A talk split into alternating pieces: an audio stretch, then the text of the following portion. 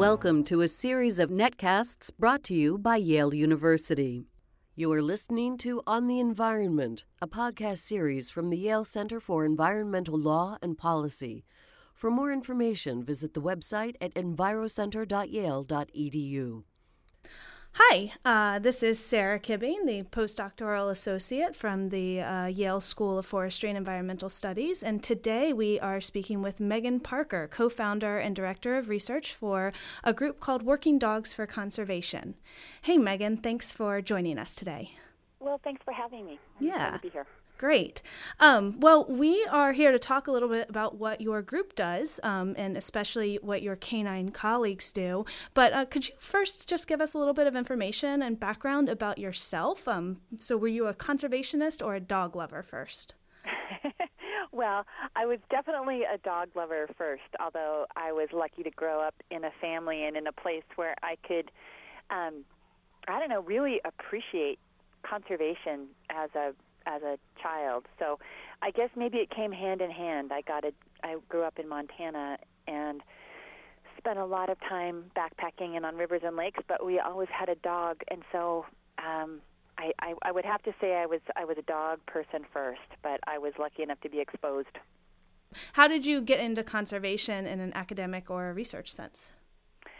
Well, I I worked on a lot of different projects, and I I got my bachelor's degree in um, science and art, and then I did a master's degree with birds of prey. And so it, it kind of one project, as it tends to do, sort of leads to another. And I ended up doing a PhD in Africa on scent marking behavior and chemistry of African wild dogs, which um, taught me a lot, and it let me explore the world of how animals communicate with chemistry and how they signal each other without vocalizations or, or visual signals, and it, it really informed a lot of what I had been doing in training dogs, in detection dogs. So, using their olfaction, I guess I was studying for my PhD the other end of the spectrum about look what chemicals animals might leave to give information to another one of their species. Um, but also how they collect that information, and how from how far away, and what that those signals do on a landscape. And so it's very much really what we do with detection dogs in conservation is um, try to gather as much information as we can from a landscape about what species are there that we're we're targeting, and then learn you know, what the best way to gather that information is. Yeah. So, wow, that's really fascinating research. And um, this maybe answers the question of um, tell us a little bit about Working Dogs for Conservation. You have alluded to it, of, of using dogs, and the title gives us a lot of information. But um, tell us a little bit about the group and how the idea sort of congealed and came together. Well, we are um, a group of conservation biologists who also um, select, train, and work with detection dogs um, for for different conservation projects, and some of them are on invasive plants, and some of them are on endangered species in far-flung places like Cameroon or China. So it really kind of hasn't mattered what we're looking for. It's the process of of learning about what we need to look for and how to train a dog on that particular species or risk that's been really fun. We we got together. It, we formed as an organization in 2000, but we'd worked together since the mid 90s. There were four of us that co-founded the organization, and now we've grown to seven people. Um, and we um, w- we work dogs, and we try to serve conservation in the best way possible. And often, the best way possible is using dogs to increase sample sizes for things that are really hard for people to find. Yeah. So so how how so this is I mean clearly why you use them, but how how good are the dogs at finding things and are they are they better than either humans walking out on the landscape or even something like satellite remote sensing for some things that we can pick up through satellite? Well, you know, almost invariably uh, they they're better. They're just better at all sorts of things. Their ability to, to detect things through their nose is really unsurpassed. So they're detecting things in parts per billion, while we're sort of stuck olfactorily in parts per hundred usually, which you know that's kind of a hard thing to understand, but it's it, anything that's out there in the landscape whether it's a, a, wire snare or a tiny plant that you might not capture on a satellite image that is an invasive or native plant. Maybe it's too small, maybe they're just in such small numbers that they're not really giving an infrared signal. Whatever it is, dogs can not only filter out these chemicals that identify a species or a thing specifically, but they can also discriminate among all the other things out there. They're very good at finding the one thing amongst many, many, many similar things. So if we're looking for a subspecies or a certain gender of an animal, the dogs can do that. They they can become very specific and tell us where one specific thing is. And so when we're looking for plants, whether they're invasive plants or native plants, the dogs are finding small populations and individual plants rather than clumps or larger populations that might be easier to tell from a photograph or a satellite image. Yeah. So, are there are there any things if if you go on your website, um, workingdogsforconservation.org, you um, can see sort of the wide variety and the things that you've talked about that the, your dogs uh, can find. And so, is there anything they can find aquatic organisms? They can find plants. They can find pieces of metal. Is there is there anything that you've yet to not be able to train your dogs? To find by scent? Yeah, no, we've had spectacular failures, but um, kind of it's hard always to tease apart what's going on. We we worked on an invasive plant called yellow star thistle, which is the scourge of a lot of places, especially in Colorado. And it's just a it's just a nasty plant that's taken over some really beautiful rangeland. And we worked the dogs in the summertime on this plant, and they did great in training. They could detect the plant from quite a ways away. But when we got to the field, either the plants were senescing, they were they were resting during their the hot summer phase of their life cycle, and they were also covered with vines. And the dogs could find them, but barely before you know a human could find them. They didn't really add anything because they weren't smelling them from any appreciable distance. And it may be that the plants were just really in a rest phase, and so we're producing very few, you know, like very little odor, I guess. Um, but that was a particularly interesting one where mm-hmm. the dogs did great in training, but then when we got to the field in real life, you know, conditions, it certainly wasn't um, worth you know, applying the dog's nose to something that people could see by the time we got close enough. Yeah, wow. So, can you tell us a little bit about how you train the dogs to find things by scent? And then, sort of a corollary to that, um, do you have one dog for one item, or can dogs to sort of hold multiple scents in their head at one time? Well, they do. We we have um, we have a lot of dogs on staff, but each of the dogs, especially the veteran dogs, may have up to or over 20 different odors that wow. they know. So one dog can find many things at one time. So if we're out surveying for carnivore scats, for instance, to get genetic information to determine population size for an area and get fecal DNA, we might be doing that for a host of carnivores. That might be, you know, they might be looking for five different carnivore species at the same time.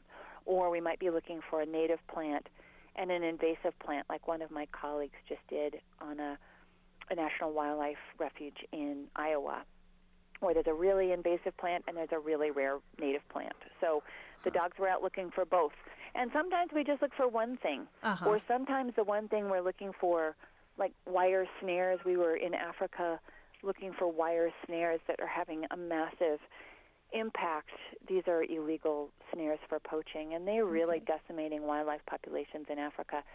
But every wire snare is different. Every wire snare is made differently of a different kind of wire, put up by a different guy, used in a different way. And so the dogs were constantly learning about these snares and had to generalize instead of specify that like well all wire out here is worth telling you about so mm-hmm. it's really the training is different for each individual object but basically we just we select dogs that are crazy for a toy and that is their reward this toy is the reward and makes it worth doing all of this hard work day in day out these long hot days they really when they find what they're looking for we play with them and that that's their paycheck.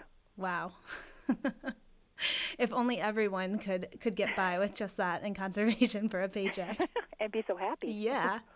Um, so so you've just been talking about you know taking your dogs out west looking for yellow star thistle or or out looking for wires in, in areas and conservation lands in Africa. And um, it's it's interesting that your work uh, isn't just in the United States and it transcends international boundaries. And one thing I've noticed when I've traveling is that different cultures around the world have very different relationships with with dogs and I wonder if there's any stories or thoughts about um, how, when you take the dogs internationally, or even when you take them to places in the United States, um, whether people think of the dogs, because I know I think of a dog as a family member and a pet, but that's not necessarily a very consistent with, with other cultures. You know, that I have to say has been the most rewarding part of all that we've done. When I've been able to travel, and we've taken dogs to Cameroon, um, and to Myanmar and um, lots of places in Africa where dogs are definitely not part of any kind of family culture like they are here, you know, in, in Western cultures. However, there is something really universally appealing about dogs to people, or and it, it and they pique people's curiosity. So we tend to show up in places where dogs may even be eaten for food or um, like th- you know people throw rocks at dogs to keep them away from their their food and from scavenging, and so where dogs can be treated, um, you know, pretty pretty poorly generally, and yet we show up with these really tend to be kind of large, extremely healthy looking animals that are by our side all the time, and especially children are just fascinated by this. And even though they might be afraid of dogs in their own culture, and they're certainly afraid of these giant canines that we bring in, they're they're more fascinated than they are afraid. And so, by watching us pet these dogs, which is strange behavior anyway, mm-hmm. um, for for them to see, they get curious and come in, and pretty soon are wanting to touch, and then are mobbing our dogs and wanting to touch them, and often we're able to use that that audience and that curiosity to really talk about conservation. And we've been we tend to do demonstrations and give talks where we go. And in Cameroon, we we um, we gave a, a talk at a, a school for the deaf and talked about how we use dogs to find gorillas that these kids didn't know were in their own backyards. Like the rarest gorilla on the planet lives in in the mountains behind them, and so we got to talk to them about these gorillas that are, in you know, iconic and incredibly important. And they got it because they got to see these crazy dogs and see these dogs play, and it was really, it was really moving. And even you know these really experienced um, biologists who you know we worked with in Africa. They were gorilla trackers, and they had no time for us and our dogs. But watching the dogs work, they looked over, and suddenly they realized that these dogs were colleagues and could tell them a tremendous amount of information. And so they got they were very respectful very quickly and helped us immeasurably in reading the dog's behavior and in moving them up and down cliffs. And so even though they weren't used to being close to dogs physically. These guys were picking up the dogs and playing with them and petting them within a really short period of time because they had so much respect for what the dogs could do. It was, um, I, and like I said, it is, it's incredibly gratifying and fascinating to see how dogs communicate something that we can't. Yeah, that these all sound like phenomenal stories. Um, I, yeah. So, one of the reasons that um, I was really interested in, in interviewing you and talking about your dogs is the idea of the work that you guys do with, with invasive plant species. Um, I'm an invasion biologist, and so I, I, study the impacts of what these plants do on our native communities and ecosystems. And um, I know that one of the biggest challenges, um, both from an academic perspective and then also working out on the land, is, is early detection of of these invasive species. And as you said, you know, if the plant's not flowering or there's just a couple of them, it becomes very hard to to sense them. And so, um, it seems like this is such a, a great way to be able to do that. And so, could you share maybe some stories of some of the other invasives that you guys have tracked down or uh, groups that you've worked with on working with invasive plants and using your dogs to sense these? Yeah, and I have to say, I I think that this this work, especially with plants, is the most incredible work because it's so non-intuitive mm-hmm. to watch a dog find a plant because as a human you know, you look across a, a, a, a, field of plants and everything looks generally the same, or how could that possibly give off scent? And we've worked on invasive plants. We've also worked on invasive snails. We're working on invasive mussels right now. And so, and it, we've worked on invasive insects, um, emerald ash borers in the Midwest, which are also, you know, they do, they give out lots of scent. That's how they communicate. But plants, I'll talk about one plant that we've worked on for the last four years. It's right outside Missoula, Montana, on this hillside that gets a ton of attention, and people hike there all the time. About 20 years ago, it was recognized as a as an area where there was an invasive plant called Dyer's woad that had would come in and was was really changing the grasslands on this beloved mountain. And people have been doing weed pulls there for 15 years and kind of keeping the population within this 200 acre area. And we started working dogs there um, to see if, if dogs could help in identifying not the big flowering plants that people can see easily or these plants when they seed. And they distribute lots of seeds over quite a large area when they do go to seed. But can we get them when they're small? And now that we we've been working the dogs for four years, the population of those weeds has shrunk considerably, and it, now it's really looking like eradication is within our grasp. When for 15 years or 17 years, all they were doing is kind of keeping even, just keeping the population at a level. And the reason is that not only are the dogs finding the plants before they flower, they're finding them as just tiny rosettes underneath other dead plant materials that a human could never see. Because when the grasses get tall and they start dying at this time of summer and folding over.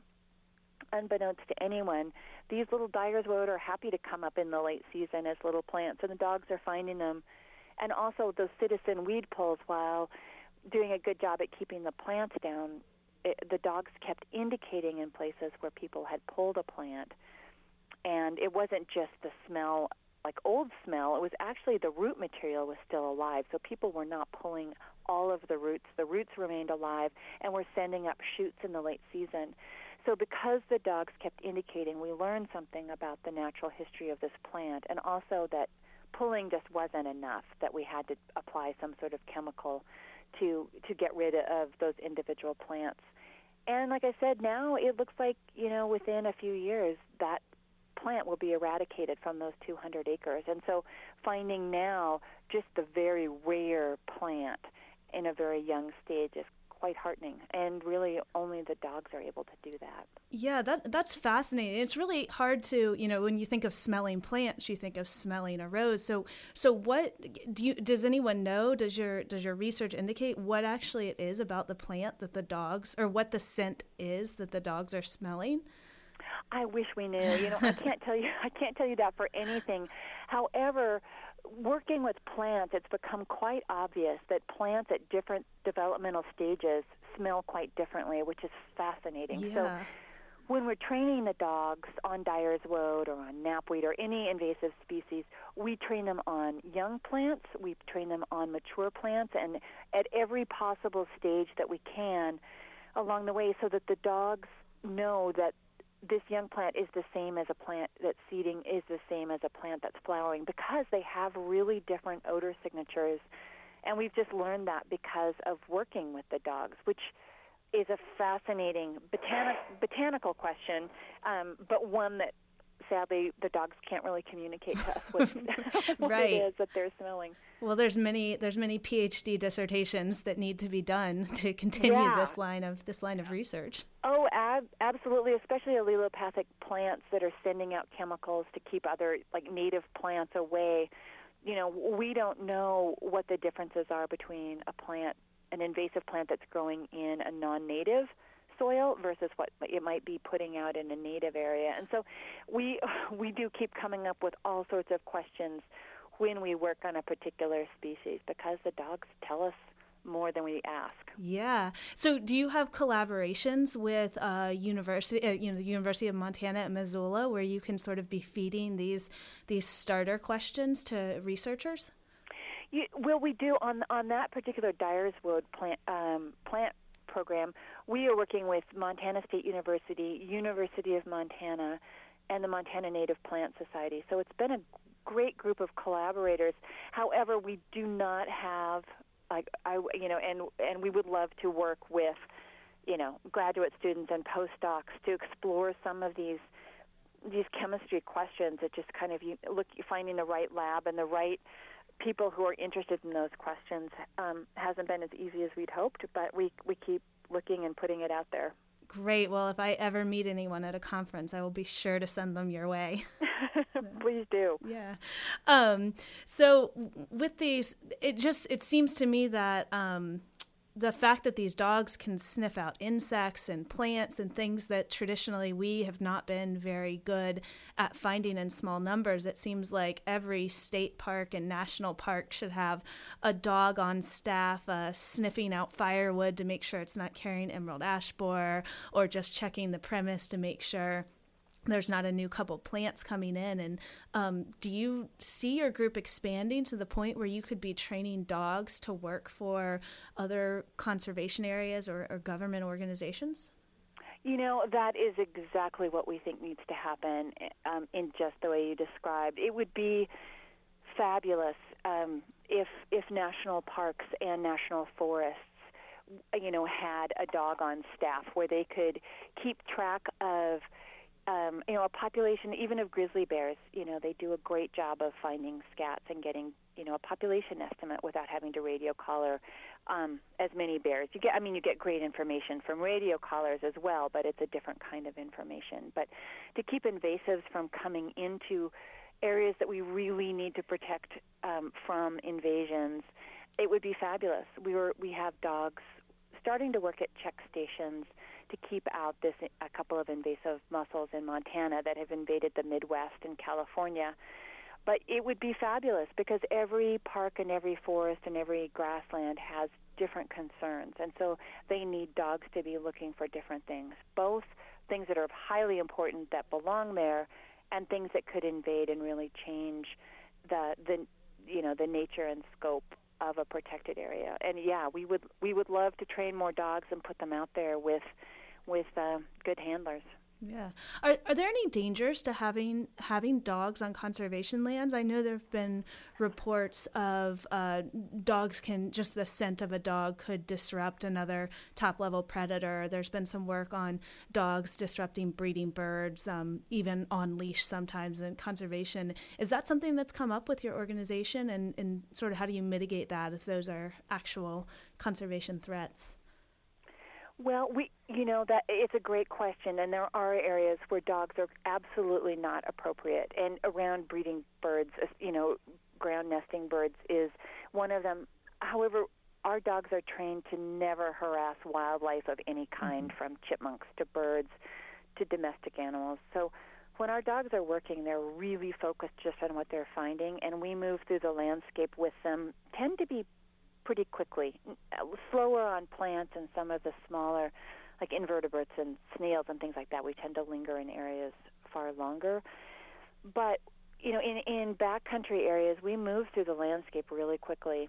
Our dogs don't harass anything, and and wildlife moves away. We, we you know, our dogs wear bells and we make noise, so. Mm-hmm we're kind of we do push wildlife away, but just temporarily. We do have an impact in in a very small way, we know, and we would never work in an area where our dogs might have a net, negative impact on, you know, any kind of wildlife, or we would we would try to mitigate that risk. Um, and, and our dogs don't ever touch if it's a live animal or even a sample. Our dogs don't actually touch it because we don't want to contaminate that sample. They're just they see they find it, they point to it with their nose, and they lay down or they sit and they wait for us to come reward them and collect the information. So they're actually not even touching the samples that we're collecting. Mm-hmm. However, you know there like you said, there are places where their impact would have to be really thought about, and possibly, you know, the, the risk of having a dog in a place if it was disrupting something would not be worth it, or it wouldn't be worth it during that particular season. Sure. Yeah. As with all things in conservation, there's always trade offs in figuring out the best way. But yeah. It seems like. Um, so when I was um, looking up about your organization and and also uh, found a couple other organizations in conservation that, that use animals. I found a group that used pigs um, in in the United Kingdom, and I know down in the southeastern United States, there's a couple groups that are using uh, goat herds to control invasive plants. And mm-hmm. I wonder if you guys have ever thought about expanding to uh, non dogs into other other mammals or other animals. You know, we we have not yet begun to even tap into the the the talents of dogs and what we can do with dogs. So I think we're before we branch out, we've got a long way to go. And goats and sheep are great ways of of keeping down invasives in some areas, but they're not selective. And basically, right. we really are interested in in non-invasive, unbiased ways of detecting um, species. So you know, there's lots of great non-invasive measures for for looking at stuff, but you know, if you have put a camera trap up, if a big male comes in, then maybe a female with babies might not come into the same area, and we figure that well, everything poops out there, so we can find their poop. Right. Or if it's a plant, we're not grazing every single plant, native and non-native. We're actually just finding the selected species of uh, of interest. So we like that selective ability that some of like the goats and the sheep and the pigs don't quite have. And it's just a, a, a, huge joy to work with dogs to be honest. Yeah. There's oh. nothing funner than that. I bet. Yeah to be able to bring your dog to work every day. Exactly. Um, so so just one one final question um, back to the dogs again. Uh, what do the dogs do in their spare time? Well it depends on the dog. Some of our dogs have more spare time than others um, some of them, you know, are at home sleeping on couches. We live with our dogs, so um, we don't have a, a central facility in a kennel. So we get to actually we we know our dogs extremely well. They are part of the family, and sometimes they're out working on different jobs all the time. You know, they're kind of in the being fielded, but when they are home, they're just usually part of the family. They um, they're high energy, crazy dogs, and they usually require more um, care and restrictions and exercise than your average dog, but they just get to be part of the family. You know, they they eat good food, they sleep on a comfortable bed. they like their time off, but they don't like it as much as they love working. That's great. Well, Megan, thank you so much both for interviewing with us today and, and also for all of your work in conservation and abroad. And it's been a pleasure chatting with you and hearing all about uh, Working Dogs for Conservation. Thank you so much. It's a pleasure to talk with you. Great.